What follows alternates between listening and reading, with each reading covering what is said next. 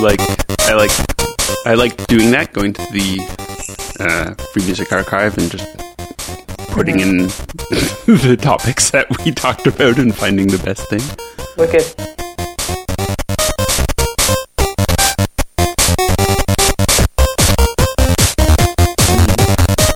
So so hello hello internet. Uh, you're welcome to the SWS podcast, a, a podcast about art and and life, mostly theater and and our lives. Um, I'm Jacob Zimmer, and and I'm here with uh, Vicky Stroich.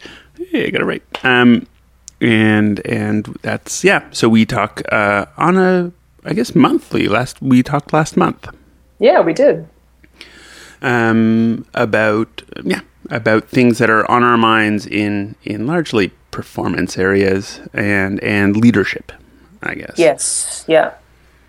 Our two, our t- our, our interests. Two Our of interests. Our many, two, Two of our of 'em, many yeah. interests. And so surfing and the Chicago Bears might come into that. Yes. Yeah, I wonder if. Sorry, I wonder if uh, part of the reason I've been feeling low lately is that the Bears are very bad Mm. this year or have been losing, Oh. And I think that has a disproportionate effect on my mood. But anyways, uh, we might get to that later. That's because That- you care. I mean, and 'cause I- and, I care. and uh, Yeah. sometimes, sometimes caring comes with its own burdens. it's true. Uh, yeah. It's true, and it's the thing that like I care about. That's not the stuff that I actually care about, and so I would prefer it if it were like a positive. right. Like I, like if people do bands do badly. Like if you were really into a band or music, Um, Well, they they might put out a, a bad album, or and do you think the lead fans feel singer, the lead singer might be might say something that's really weird or offensive. So Right, in which yeah. case you'd be like, "Oh, that's I thought I knew you, man." right, Or I liked your last couple albums. What are you? Why are you doing? right. Why did you why- sell why out, man? jazz now. I don't get Right. it. Not that there's anything wrong with free jazz. No, but but if you were a heavy metal band before, That it would would be really surprising. Weird. That'd Yeah. be weird. So I guess sometimes people make like bands or make decisions like that, and people are disappointed. I guess. Yeah, I guess so. Um, so, so when last we left you, Vicky, you were on your way uh, to to theme parks in California. Yeah, I was on my. I was in California, and I had um, done my couple of days of surf immersion, um, and uh, and then I was headed to um, my nephews, who are twin four and a half year old boys, um, and my family uh, were coming down to California to join me, and we were all going to go to. We went to Disneyland. And the Disney California theme park, which is they're right next to one another. What what's the what? Why is why is there a difference? It's interesting. I I I don't quite know. Oh, no, I do kind of. I think I understand better having been to them. Um, Disneyland is the good old fashioned Disneyland that's been around since the 50s. And I think at a certain point, because I there's people who uh, go back again and again and again. And I think at some point, I think Disney wanted to just uh, open up the experience. Also, when you acquire as many um, characters and, and narratives as Disney can put out, um, the demand for, say, something about Buzz Lightyear uh, suddenly becomes very apparent. And if you don't have any room for Buzz Lightyear in the stuff you already have, you have to make more room. Um, so they they've expanded the sort of concept, and Disneyland uh, Disneyland is still very classic. California Adventure is meant to sort of feels like it's meant to celebrate California. Like there's this sort of old Hollywood section Right. of it.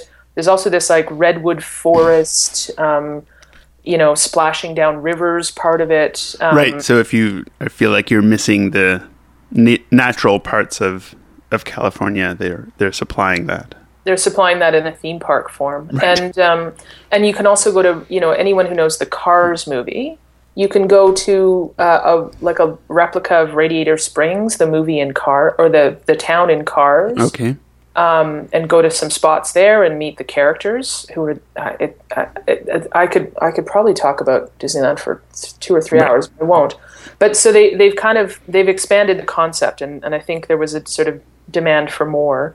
Um, and uh, while still keeping some of the classics. So I think that's why they decided to expand.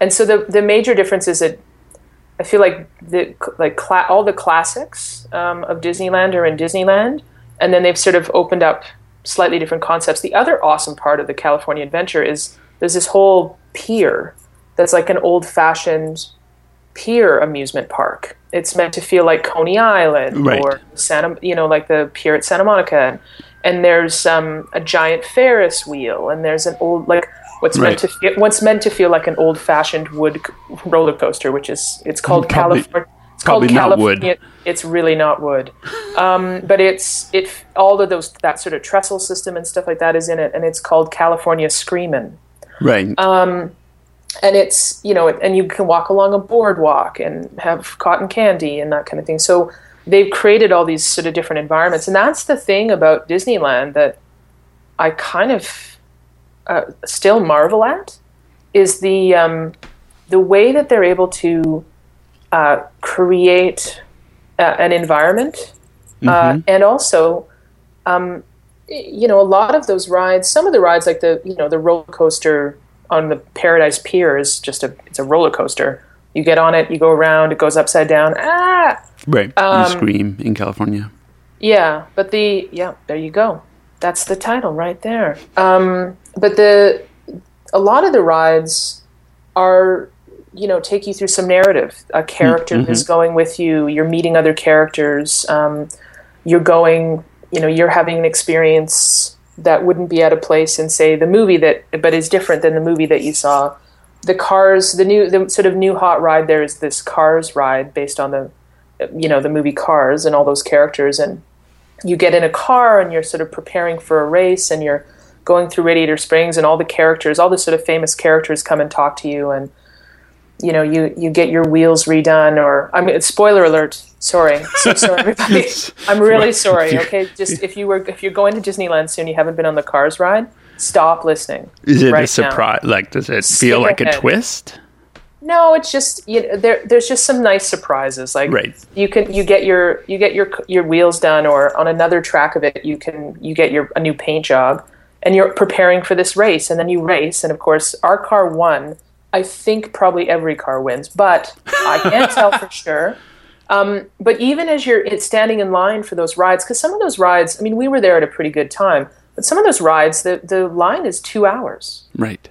Oh, um, that's for some of those rides. And does that feel? How do they deal? So the thing that I know about D- Disney theme parks feels mm-hmm. like knowing I've never been to one, mm-hmm. um, but that they're that that that that that sort of how they make the experience is really involved and very cared for the, from sort of the urban myth, maybe not, of of underground tunnels where they take the garbage away so that you never see garbage removal, um, and just generally that they're they're incredibly well designed Oh, yes. experiences. They really are, and and a lot of it has to do with when you're in line for like this isn't true of all the rides. Some of the older rides, this isn't quite true. But when you're in line for a lot of those rides, you're, you the environment that's created has so many interesting details um, that you have a you have things to look at while you're standing and moving ahead through what what are you know essentially cattle chutes, Right. uh, because they, they're, some of them are very tight and you're going around and, and they also are very careful to you always feel like you're getting somewhere even when you're not going anywhere Right. um, you always feel like you're moving ahead and, and even the way that the lines curve and stuff like that you don't you don't really know how far you are away right. um, so there's no but you know for instance the that you know the cars ride is another example. You're sort of it's all sort of route 66 themed. And so you're going through what feels like the sort of desert on a highway but you, you the, the shade structures are replicas of apparently there's this famous route 66 sort of landmark that is a, a, a structure made out of old oil bottles and so you get to go through a replica of that, which is kind of an interesting fun fact about, and, Right. and it's also kind of cool, and, and it also succeeds in making you not um, get a sunburn or feel too hot. And Right. some of them have misters, and and you know even an old school ride like the the Jungle Tour ride, um, you're sort of in, in in the Adventureland part. You're going through what feels like um, you know one of an old um, one of those adventure outposts in the jungle where there's all sorts of bottles and and you know like big bugs uh, you know sort of somebody collecting bugs on the wall and pinning bugs and stuff like that and and so you f- you're meant to feel like you're immersed in a in a world and then you can and the other fascinating thing is you get spat out of the jungle and you're in New, in New Orleans. You, ter- you take a turn and you're in New Orleans. Right. Or you, you take a turn and you're back in the desert. Um, and that's one of the really fascinating things is that they create an entire world for you and they try to keep you occupied. Right. Um, and there isn't, everything is very, it's very clean, um, but it also feels kind of effortless. And uh, the staff were really, I, you know, they are really quite pleasant. Um, it's it's funny because you know you always hear that they're they're called cast members, right. Yeah. And they're always they are like they I, I didn't meet any of them that seemed even remotely ornery at all. Um, and that's kind of that's like really cool. So I, I have a I had a really good time and I, I had a good time because I think they kind of cared about me having a good time. And I, I kind of let I let it go I let things go. Like I, I let I let go any sort of trying to find the cracks in the seams. Right. um, and you know being there with four and a half year olds helps. Yeah. and And did they they had a good time? they had a great time. They had a great time.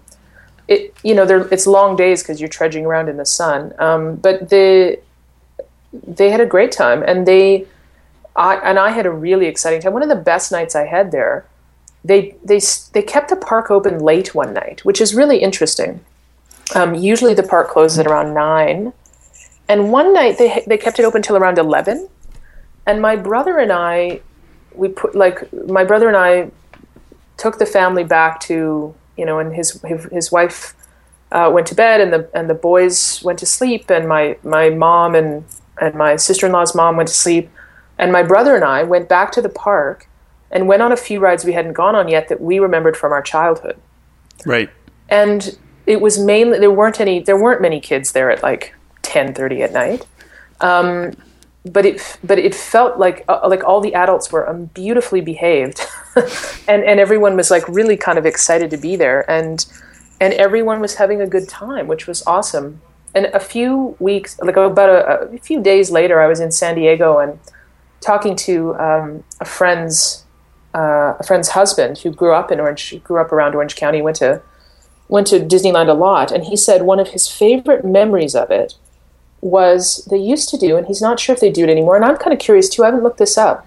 They used to do a sort of grad night party for for kids in their late teens who were graduating, like a prom, Right. and they would open the park for kids who were graduating, and the only requirement was that you dressed up. As And- like in prom wear or in, Disney prom- wear? Okay. In prom wear, like yeah, like in a you know wear a nice wear a tie, right. um, and wear a prom dress, and they would keep the they would keep the park open until dawn for these kids to have a good time. And he's he was he went when he was graduating, and he remembered going and and that it was part of the you know part of the point was because everyone was dressed up, everyone was actually on their best behavior, Right. um, and he loved it so much he would go back and chaperone it for a few years in college Right. and um, and it, it's you know this uh, a pretty it's a pretty magic experience. And and that was really quite interesting to me. And the other theme parks I went to while I was down there I mean I went to Legoland California which is in Carlsbad. Which must was- is probably doing like the Lego movie must have been incredibly helpful for that theme park or timed with it.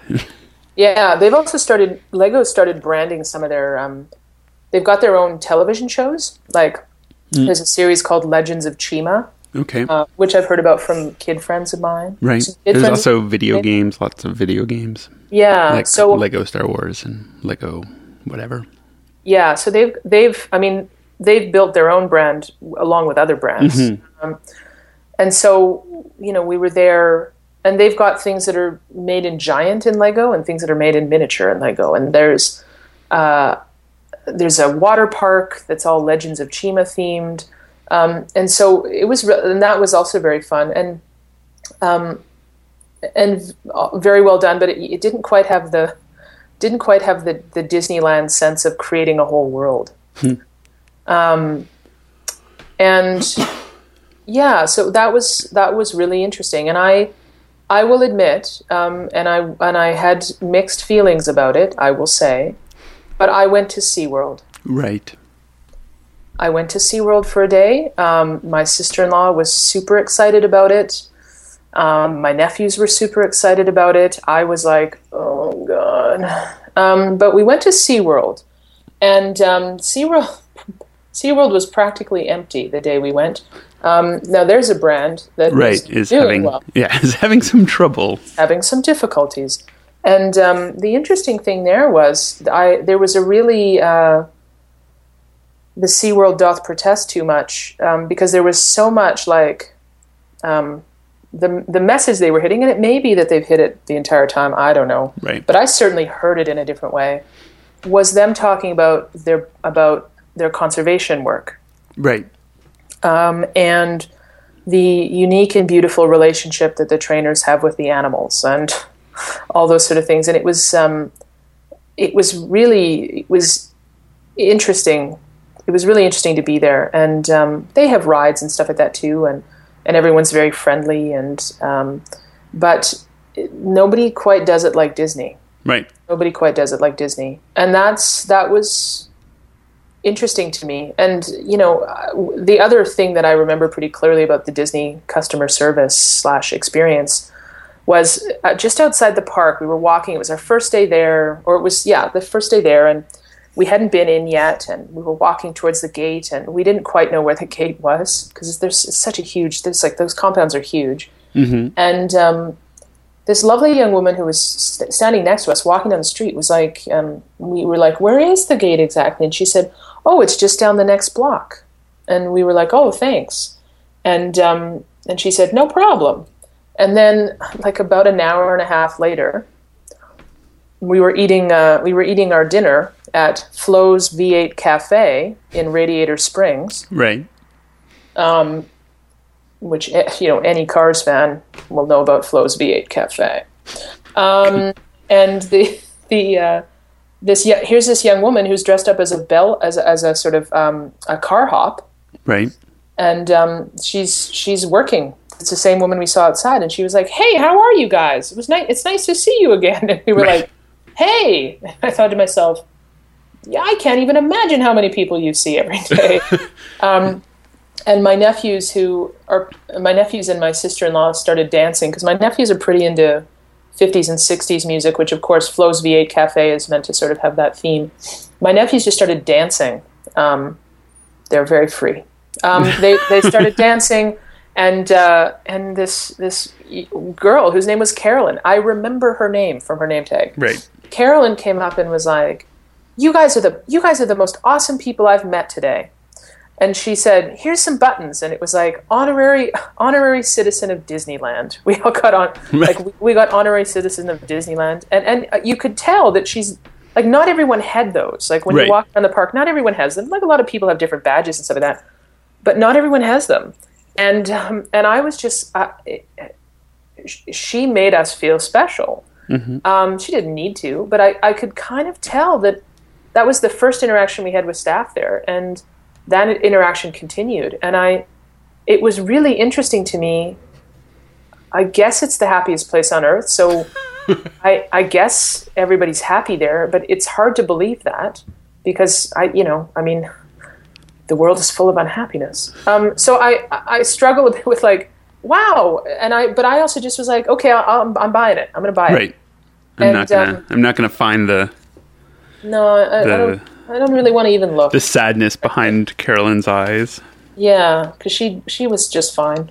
Um, you know, in, but in SeaWorld it was a lot easier to, and maybe that's because of my because of what I brought into SeaWorld that I was like looking for the cracks and going, oh, oh my god, look at that. Right. Um, and it's not that it's not that it was a horrible experience. It's just that I, I you know, what what one brings in there and the sort of difficulty of of zoos and marine animals and in captivity depends on what your feeling is about it. So it was all of those all of those things made me think about you know the the way that we the way that we welcome people in and create an Mm-hmm. experience and and um, and how every piece of it uh, every piece of it including i guess what people know about you walking in or what people expect Yeah. uh, is is a huge part of creating the experience, which is what we're doing in the theater.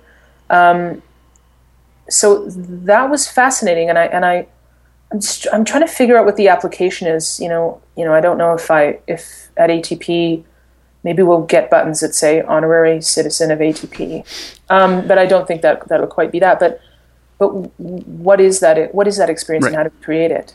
Well, and what's the like? You know, that line. It sounds like lines are sort of part of the ride. Like Mm-hmm. Disney knows people have to line up, um, so we have to make that. We can't, you know, Yeah. think like, oh, the the experience is the thing that happens once they sit down in the cart or whatever. Yeah, and you know what else is interesting? Okay, one more thing. Yeah. about Disneyland. They have this fast pass system because there's some rides that are very popular. A lot, most of the rides actually are very popular.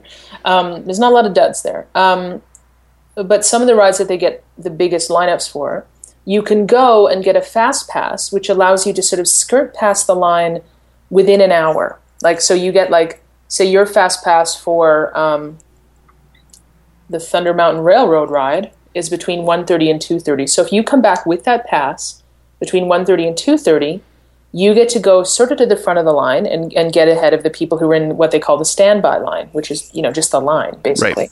Um, and what's interesting is I assumed when we walked into the park that you had to pay for that. Clearly, you would have Right, to you would have yeah. to pay for that privilege. You don't. Hmm. You don't have to pay for it. You just have to be there if you want it. You you ask for it. They give away a certain amount for each of those hour chunks, Right. and after that, it goes the next hour, the next hour. And some people use them, and some people don't. So it, it doesn't even mean that everyone's going to come. Like so, Hmm. but I immediately assumed, oh well, they would They would charge they, for that, they would make you pay for that. right? Um, but they didn't, and that was a surprise to me too.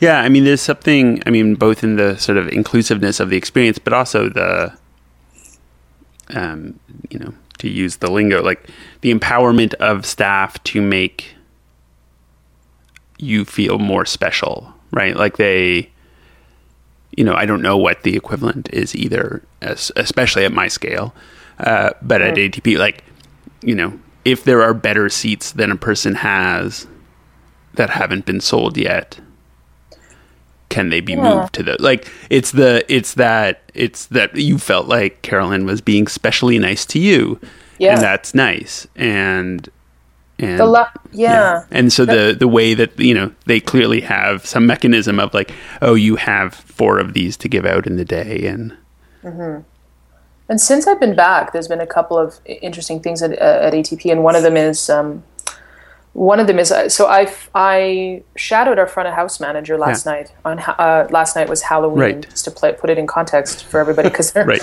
I may say and those people who were in the costumes that's right why that's why Um, yeah. I and spent uh, just on a side note i spent all of yesterday thinking that it was the 30th and so i was like wow people are really making a go of it like as a two-day halloween. And oh i guess kids like i guess the kids are doing the trick-or-treating on the friday? Because saturday is less trick or treat. less uh, yeah. And so i was yeah, i was not thinking particularly clearly about it obviously but yeah. So today when i woke up and it was the first i was a little confused. like- Ooh, oh i missed halloween like i I, I did miss a, a show that i would have gone to well, you know what that means though, Jacob. The good news is all the candy's half price right now. it's true i know So that's the that's the windfall that you can have. yeah so anyways you you were you Um, were shadowed- last yeah. night which was That was halloween my- you were shadowing yeah my and so and it was interesting to be there because I, there was a couple things um, there was a couple who um, he had limited mobility and they came up to me uh, and i'm not the front of house manager um, but uh, you know I've, I've also there was a day when I, I had the whole staff at a staff meeting learn how to seat people um, because we all realized that i realized that you know i've been with the company for 13 years over 13 years. Right. And um, I didn't know how our seats worked.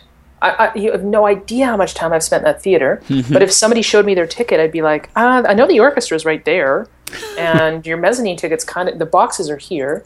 But what, which way the seats went? But uh, so I, I've learned a lot, and it's made me feel really empowered when I'm in the lobby. Right. Like I, I will actively go up to people who look confused. But this couple who the gentleman had limited limited mobility, and they were in a box and they couldn't see, uh, and you know I offered them the seat the the seats that we have for folks who have limited mobility, and we keep those seats available. Um, but they weren't they weren't into it. they wanted they wanted the these really fancy seats that we have, and I was like, you know, I, I, went and asked the front of house manager, and sure enough, we hadn't sold two of them, so we moved them to the front. But I, I think we we all felt I felt you know empowered to to go ahead and do that, and so did our front of house manager, which was great. And the other thing that I discovered last night was that our our head usher at ATP, Andrea, has been with it. Well, I, I know I know this part about Andrea, but she's been with the company for 25 years. Wow. And she's the person who rips the tickets when people come in. Mm-hmm. So our subscribers know her. Mm-hmm. Like they bring her birthday presents, things right. like that, wow. which I, I kind of knew, but I didn't know to the extent of it.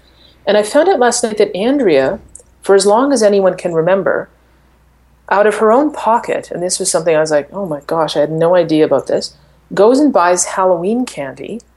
And she dresses up every Halloween because we usually have a show on Halloween. And she gives candy away to every audience member on their way out on mm-hmm. Halloween, just out of her own desire to do it. And I just, I was like, kind of amazed, and I also felt a bit like, oh man, like I, I don't know why why why we didn't think about that. Right. like and, and and like oh my god, I can't believe I can't believe Andrea, who's our who's our usher, is paying for candy for our audience. And and I, I felt kind of like oh my god, well I mean we could we could buy some chocolate bars for God's sake. Um, and, and I just felt all these weird things, but I also kind of was like, that is that is an awesome impulse, mm-hmm.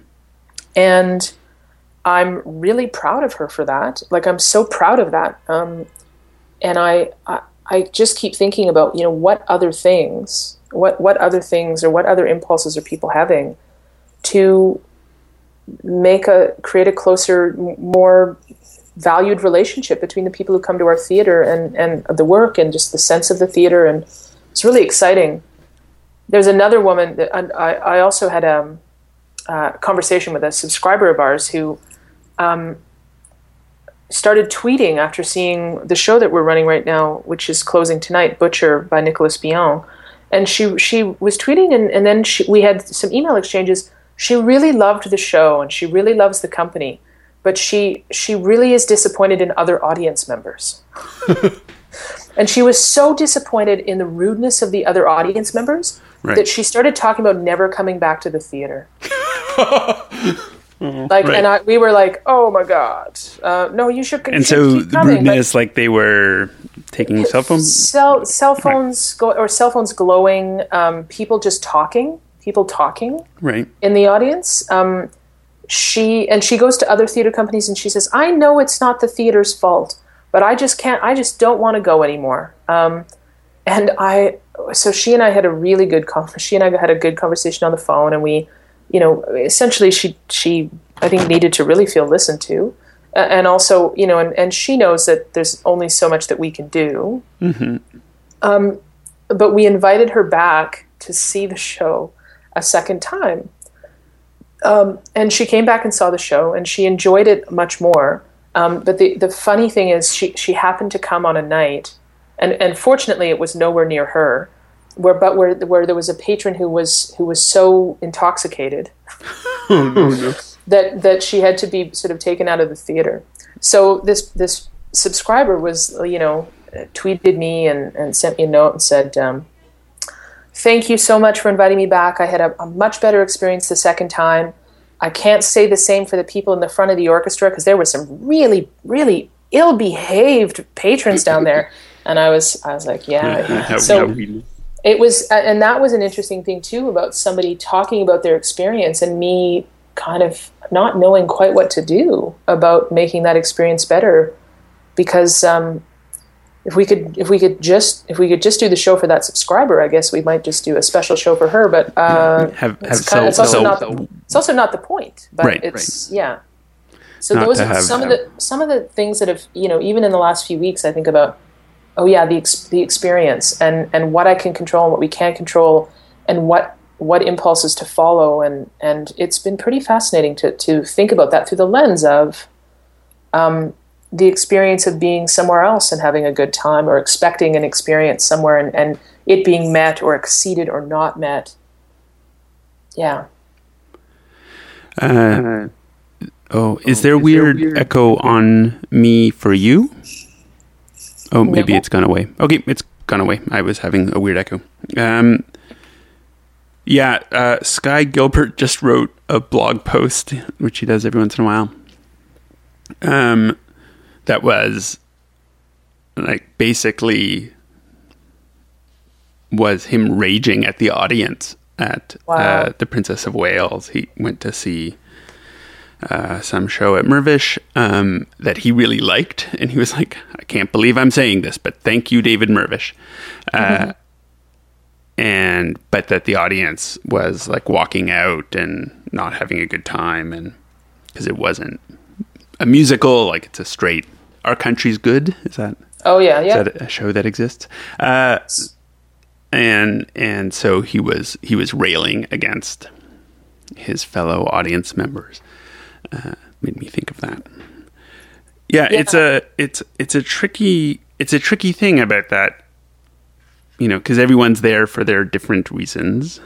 Um, And as people are, are, are less and less required to sit in rooms with other people, right. or, or it's more and more culturally accepted everywhere, um, whether it should be or not, we could debate that, I guess. Um, that might be a matter of personal opinion. Uh, whether that it's less and less expected that your full attention is there. Yeah. you know, the the guy next. I was in a class at the beginning of this past week, and um, it was a you know class full of you know ex- executive type folks, and um, I I think I'm the I may be one of the only people who. No, it's not quite true. There was a few of us who didn't take our phones out during the meeting or have something that pulled us away during what is which was what was essentially a seven hour classroom day that we had all you know in theory set aside. And i think there's nothing you know and, and again like nobody was the instructors weren't calling the people on like excuse me are you listening? Because Right. you kind of can't. Um, and so it's the the gap between people who want to be fully immersed and the people who don't want to be fully or, just don't Right. even understand what that means. Um, and we need you know we kind of we kind of need to reach out to new people. So and new people won't always understand what the experience will require or will they? Or, or are they just being you know rude or willfully rude? I'm not i'm not sure. I can't i don't buy that everybody everybody who doesn't turn their cell phone off or looks at their text is is you know actively being uh, an asshole Yeah, I don't. they are i don't know what do you think No, I don't think they're. I don't think they're actively. I mean, I think it is that they're so used to doing it everywhere in their life that it it doesn't it doesn't register as a problem. And like if belching suddenly helped us communicate if belching, yeah bleh, yeah, or whatever yeah, oh, that was how we communicated.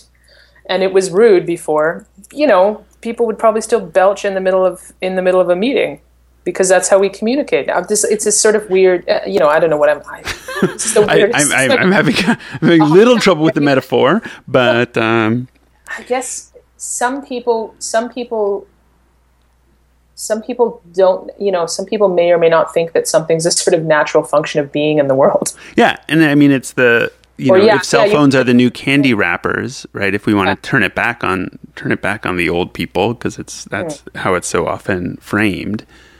Um, that the you know or whatever the thing is that you're doing that doesn't seem like a big deal to you because you're in control of it right like that's part of i feel like Yeah. that's part of it is that if i'm looking at my cell phone that's fine i i'm just going to look at it for a second but the person next to me doesn't know that or you know the it's a sort of empathy a question of empathy for everybody else and an understanding of of your position from like what you're doing from other people's perspective. So that that the sound of uh, unwrapping a candy doesn't sound like that much when Yeah. you're doing it, but if you're not the one doing it, it's sort of worse. Like there's something weird about that dissonance between yeah between what what you're doing and it's you know it's whatever playing a musical instrument and you're like oh i'm not annoying anyone and you're like yes yes you are Yeah. Like- and this this subscriber clearly quite comfortable with her phone because she tw- she's a tweet she tw- she Right. tweeted us about. That's how we found out.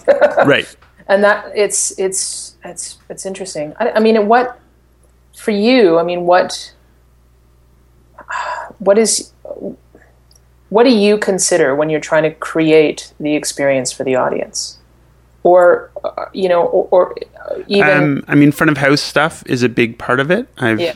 you know i've been you know one to say that like the approach that you guys are taking sounds better than you know another regional that i have worked as a technician at which while i was there recategorized their ushers as unskilled labor so they could pay them below minimum wage which wasn't great for morale um, probably did not lead to to uh, halloween candy moments um, it's hard. I mean, it's hard because I don't have a venue, and so part well, of control is not always yeah. So. I have much less control, and I think that's part of why I've been in bars for the last bunch of years.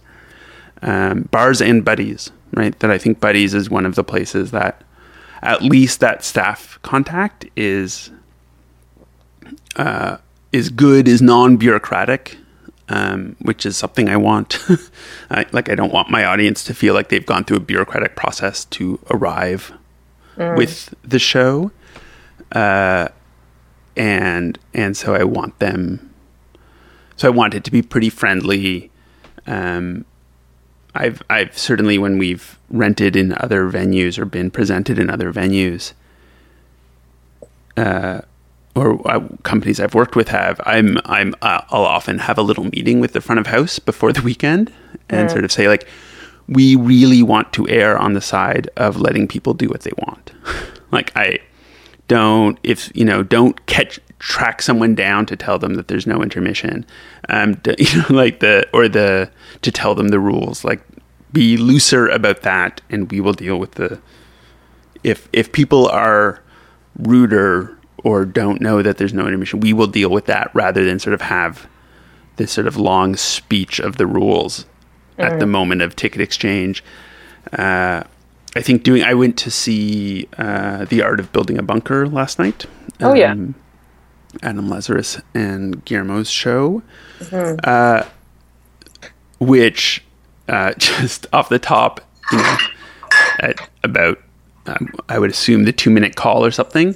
There's just uh, you know in the sound score suddenly Adam's voice just goes, "Turn your fucking phones off." and because it you know is this show that we're all expecting to be unsensitive right. it's a it was a great moment like it was how to do that request in the show with also also not feeling because I I go go back and forth right where I don't I don't want you know I don't want front of house to have to wear costumes. I don't want mm-hmm. that sort of mm-hmm. that end of it either. Like it's mm. it's it is a different space. It's you know the lineup is not the ride but the lineup is part of the experience of the ride. Yeah. and and trying to find that difference so you know there's lots of we you know i have a tendency that's mostly for myself of that there's often something before the show that's not the show that eases both us as performers and maybe it's just me um, and and the audience eases them into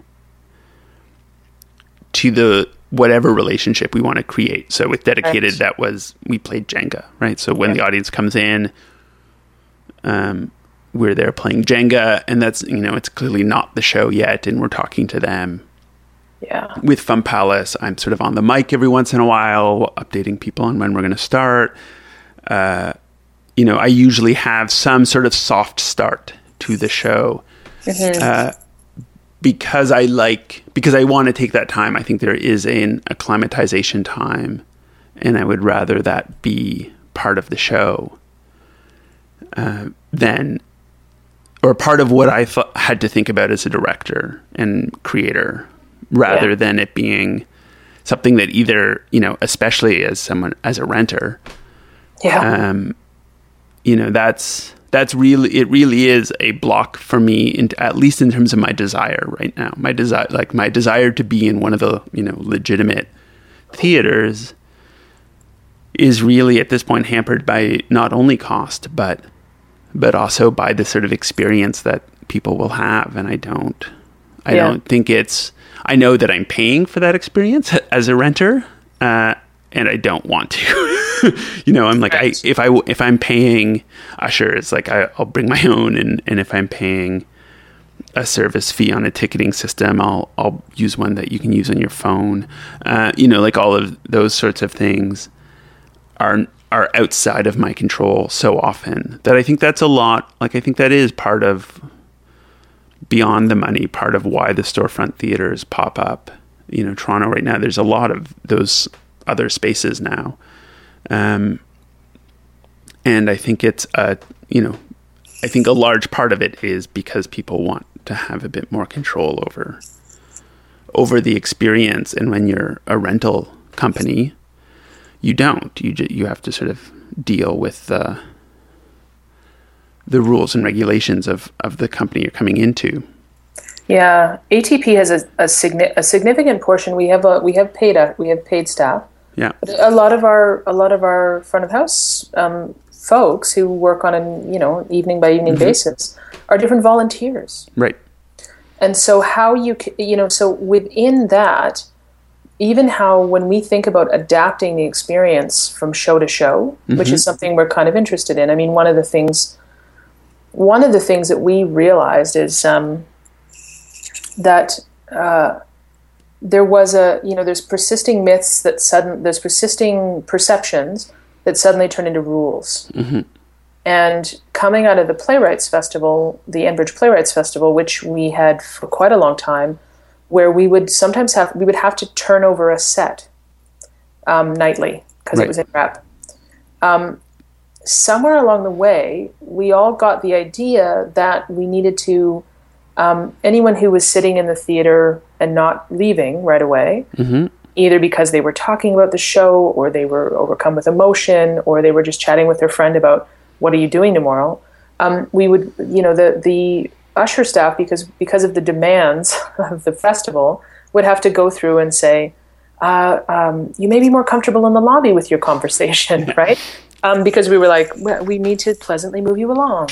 Um, and what we realized was, you know, that that was persisting, and people, it, particularly with Butcher by Nicolas Billon, the the show is quite intense, and there a lot of people were having very emotional reactions. And in one of, you know, we realized even er before Butcher, but that this practice of moving people along um, we don't need to. They're not unless they're if they're going to stay for two hours. It's problematic. But but the reality is, if people need a moment, they can take it, and that the needs of the audience um, and actually the demands of the show and what effect it has on an audience uh, should be able to allow us to adapt. But we we put the rules in, like rule, rules become a part of it because we have to articulate that to. We don't have to articulate that to the to the. You know, I think we have about twelve or fifteen shift the shifted um, ushers staff. right We have to communicate it to hundreds of volunteers over the course of a year, and so how you how you how you make things cl- clear to people, how you adapt to things when there's a when there's a larger sort of structure at work.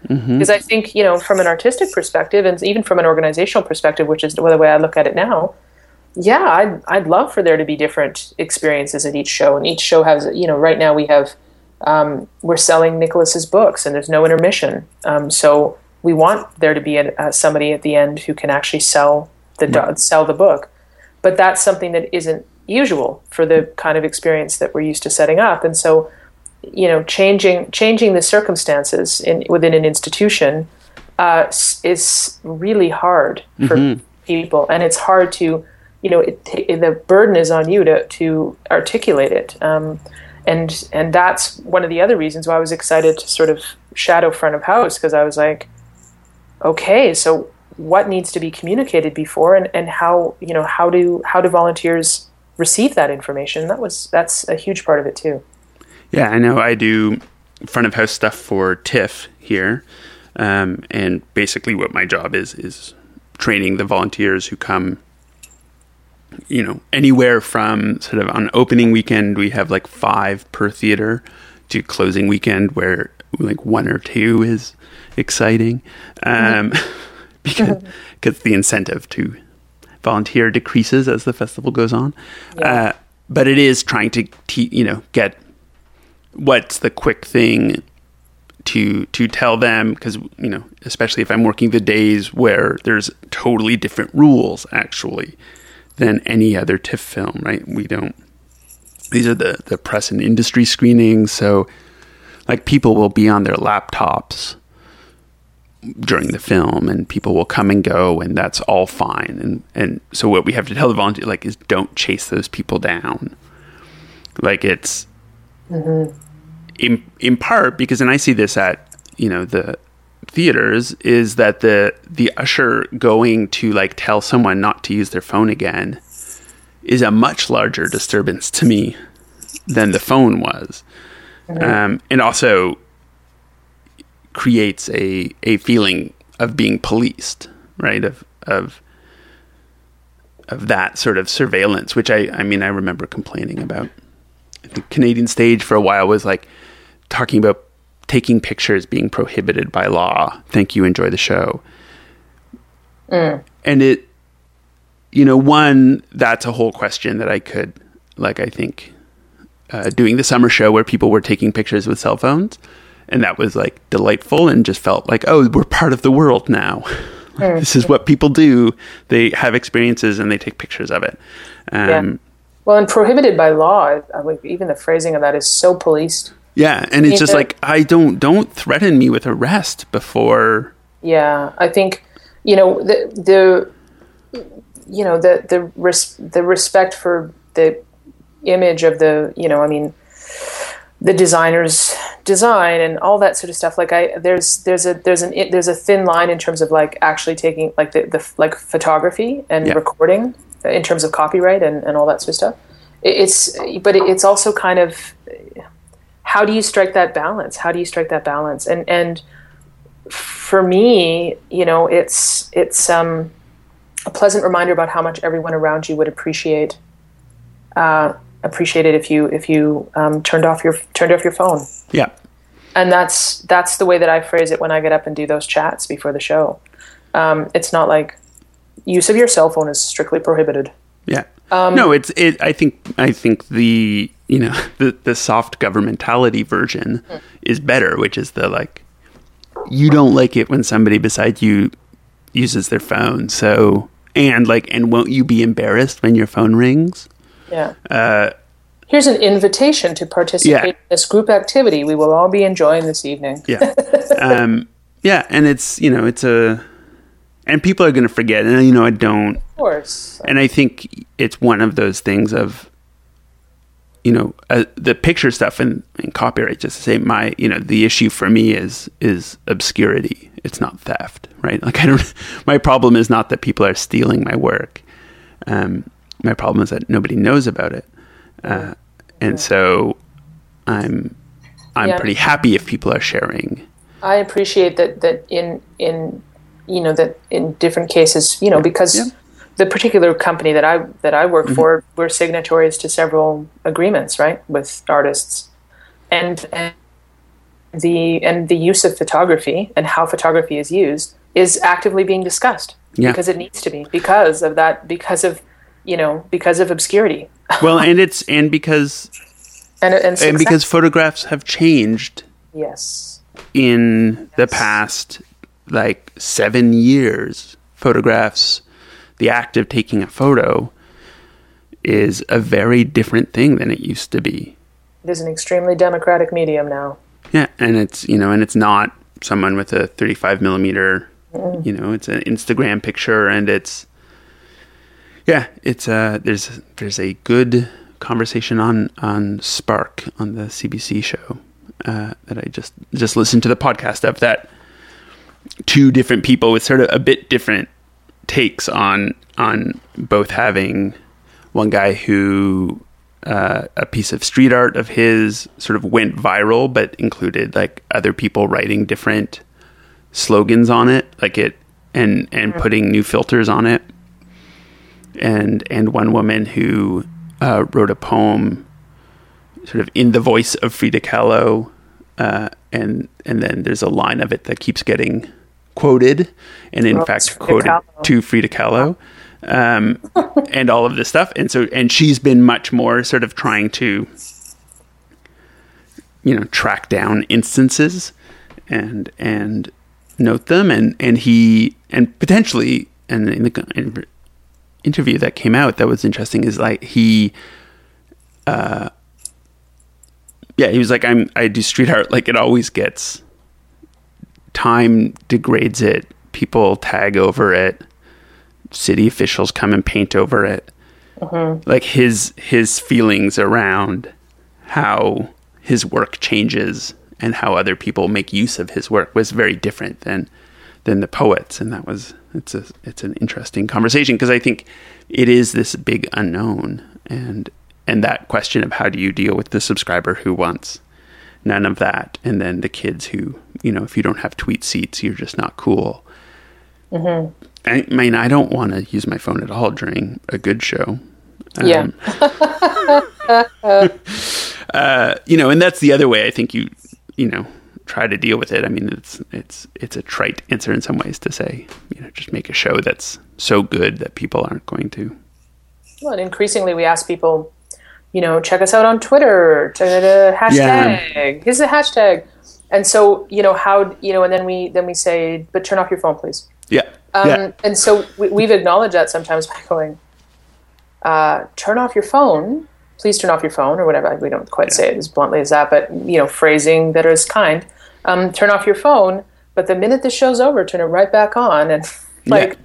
Because it, it's you know the the push and pull of acknowledging that we we do want you to talk about this because of the obscurity issue, yeah, and um, and uh, but also but not during the show, please. Um, and, and I think you know some people get that, and some some people you know I think everybody gets that, but it, it's it's also this you know as we start to try to use that technology to our advantage, we also have to understand that it that you know the whole that it's also going to be there. Um, And so how do we that's a, like how do we not make that a mixed message? Or how do we make that a clear message about the value of it, um, but that d- the distraction of it is not of value, but the use of it is of value, or whatever we're trying to communicate. yeah, So, and, and that's it. You know, that's a huge part of the experience because that you know, like we I just talked about you know creating the experience. We talked about the experience, like the experience of like what you know going in about the show. But increasingly, you know, people are more able to talk more widely about their about the experience after the show and how the experience lives on after they leave. Um, we have more document of that than we've ever had. People used to leave our shows and go to their homes right, and they probably talked to somebody about it, or maybe they didn't. Um, but now we can capture a lot, actually, about that experience and how that ex- the experience of that show keeps living.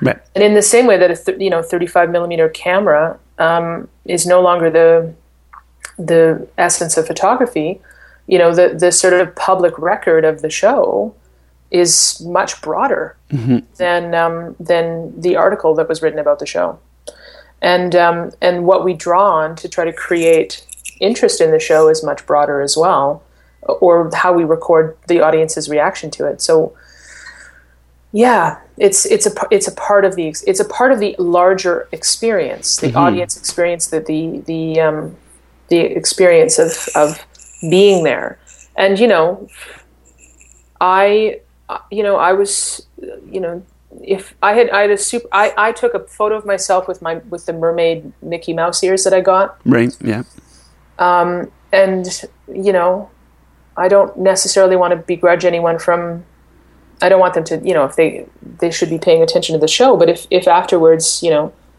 they take a photo of the set or at intermission and they're like, "Look where I am," or the Right. you know, the way people sometimes get a you know express it because they really want to take an Instagram photo is um, they take a photo of the cover of the of the brochure of the program, Program. Right. or something like that, and I kind of go, "Awesome."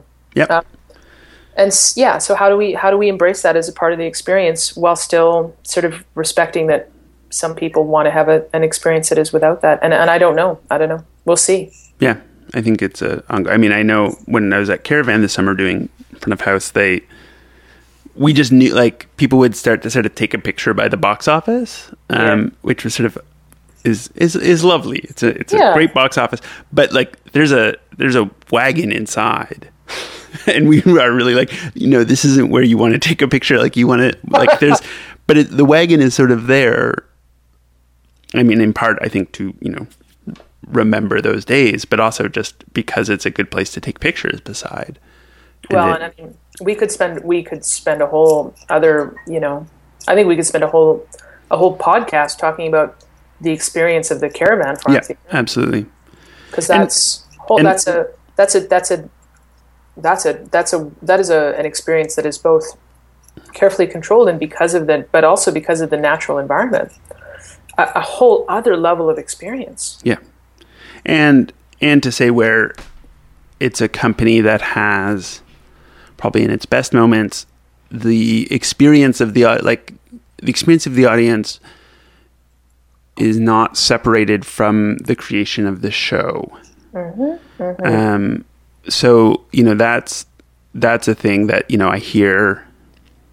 I hear Richard Rose in my head going like, "Oh, this is not what I do." Like this, you know, I don't make Disneyland, um, or or whoever, not just Richard. Other people also saying like, "We're not Disneyland." Like Disneyland is a is a gross capitalist thing, and all of the, all of those good things, um, and we are trying to be something different than that. sure but to but I'm, I'm but to the to to the average person who is going and you know what this is the let's talk about the word entertainment for a second Sure. because uh, you know I had a I had a moment with the word entertainment Yeah. um, in the last couple of years where I we had a, a brand specialist, which I, I even had a difficulty Yeah. with that at first. Yeah. And she said um, she said something about she brought up the word entertaining in an interview with me, and I said I made a face. I made a face, Yeah. and she went, "What? What's going on?" And I said, "I just don't like that word. I don't like that word."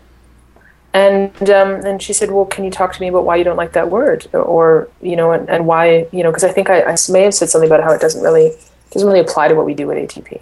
Right. and she, she you know she said well can you talk to me a bit about more about that and i said well because you know and then very quickly i started to realize if i actually look I actually look at the word like the definition of the word entertain um, it doesn't mean frivolous Right. Doesn't mean insubstantial it means something that is engaging Right. and something that like to entertain is not to pull the wool over eyes right. or to um, to um, live in a happy world devoid of of any conflict. Uh, Right. There's a difference actually- between entertainment and escapism.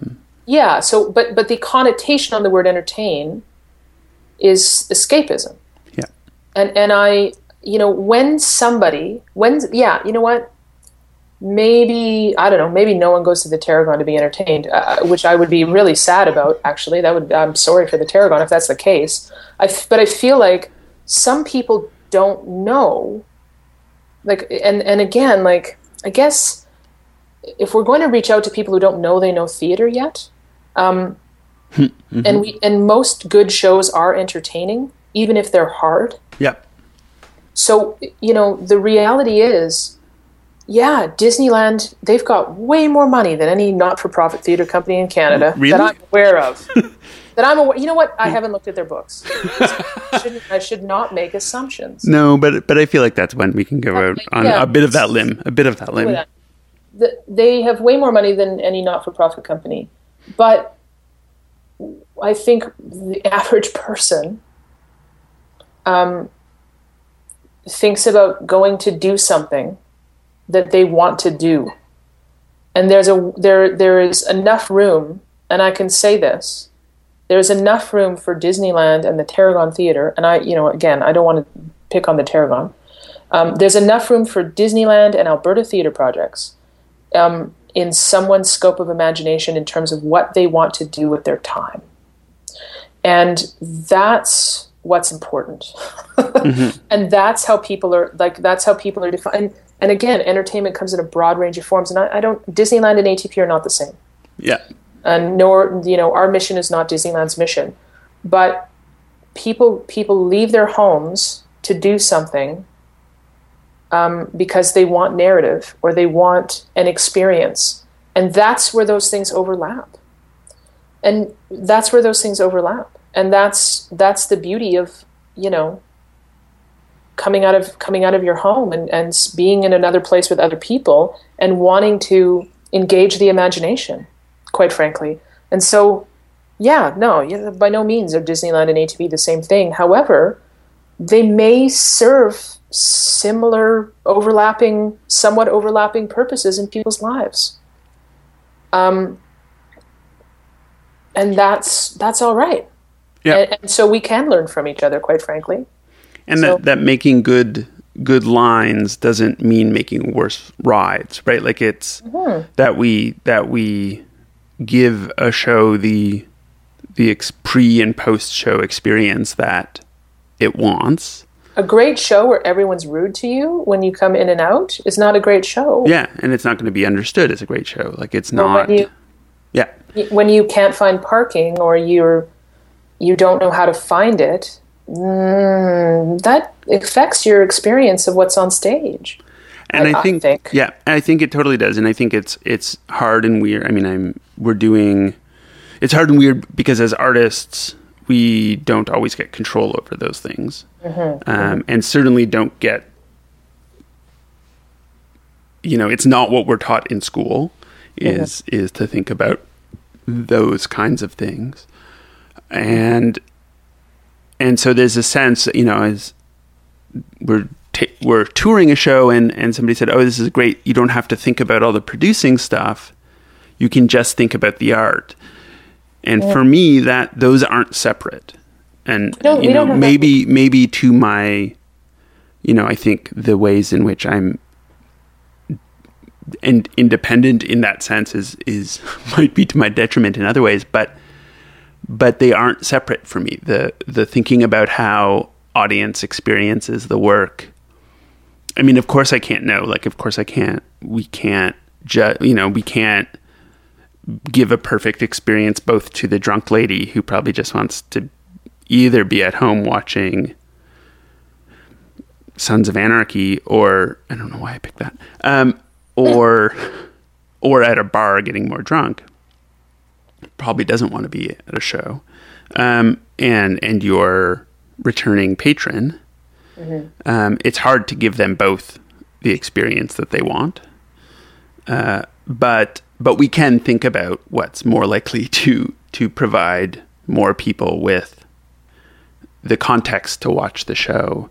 Yeah. Um, and to be happy that they left their house, right? Like that's if it is just this thing about did you leave your house? Yes. Are you glad you left your house? Yes. Uh, yeah, fantastic. I'm not certain. I'm not certain that any of us have the. I mean, that I, I think increasingly we won't have the luxury anymore of not having to think about that. Um, I think that increasingly, you know, all of us have to be engaged in thinking about that. Um, and, in, in the, the, continuation of of the you know the sh- the show and the whole the experience around mm-hmm. it, and you know maybe the actors don't have to, but but increase you know like if there's there's a talkback, they certainly get a sense yep. of what the experience has been. Yeah. Um, and people are especially if people are leaving their homes they're looking for specialized experience so increasingly they're they're looking to learn more or have some one-on-one time with somebody who's going to talk to them about something like um, and so I'm I'm not certain that that you know if we still have that luxury I'm not certain how long we will of separating separating the ex- the experience from the art um, if, if we ever had it right um, uh, uh, we're we're probably running long on this on this one, um, and there's But- there's more there's more that we could talk about in it. Um, topic. but uh, and and maybe we'll come off to it. But maybe we should should sign off for this Yes. episode of the SWS podcast. Uh, you you you the the listening audience uh, can enhance your experience of this of this show uh, by going to to Small Wooden Shoe or to the Spider Web Show. Uh, either one of those websites. You can find uh, show notes. We'll probably put some links into uh, some of the shows that we've talked about, or, or some of the things we've talked about Like Disneyland. like Disneyland in case in case you don't know how the Google works. Uh, and and so those will be those will be smallwoodenshoe.org and and go through to podcasts and SWS or the, the spider web show and .ca and go through to experiments because that's what this is. Um, and and we will be back in three weeks ish. Um, yeah, for another one. Thanks, Vicky. Thanks, Jacob. Great to chat. Likewise. As always. Theme music. Uh,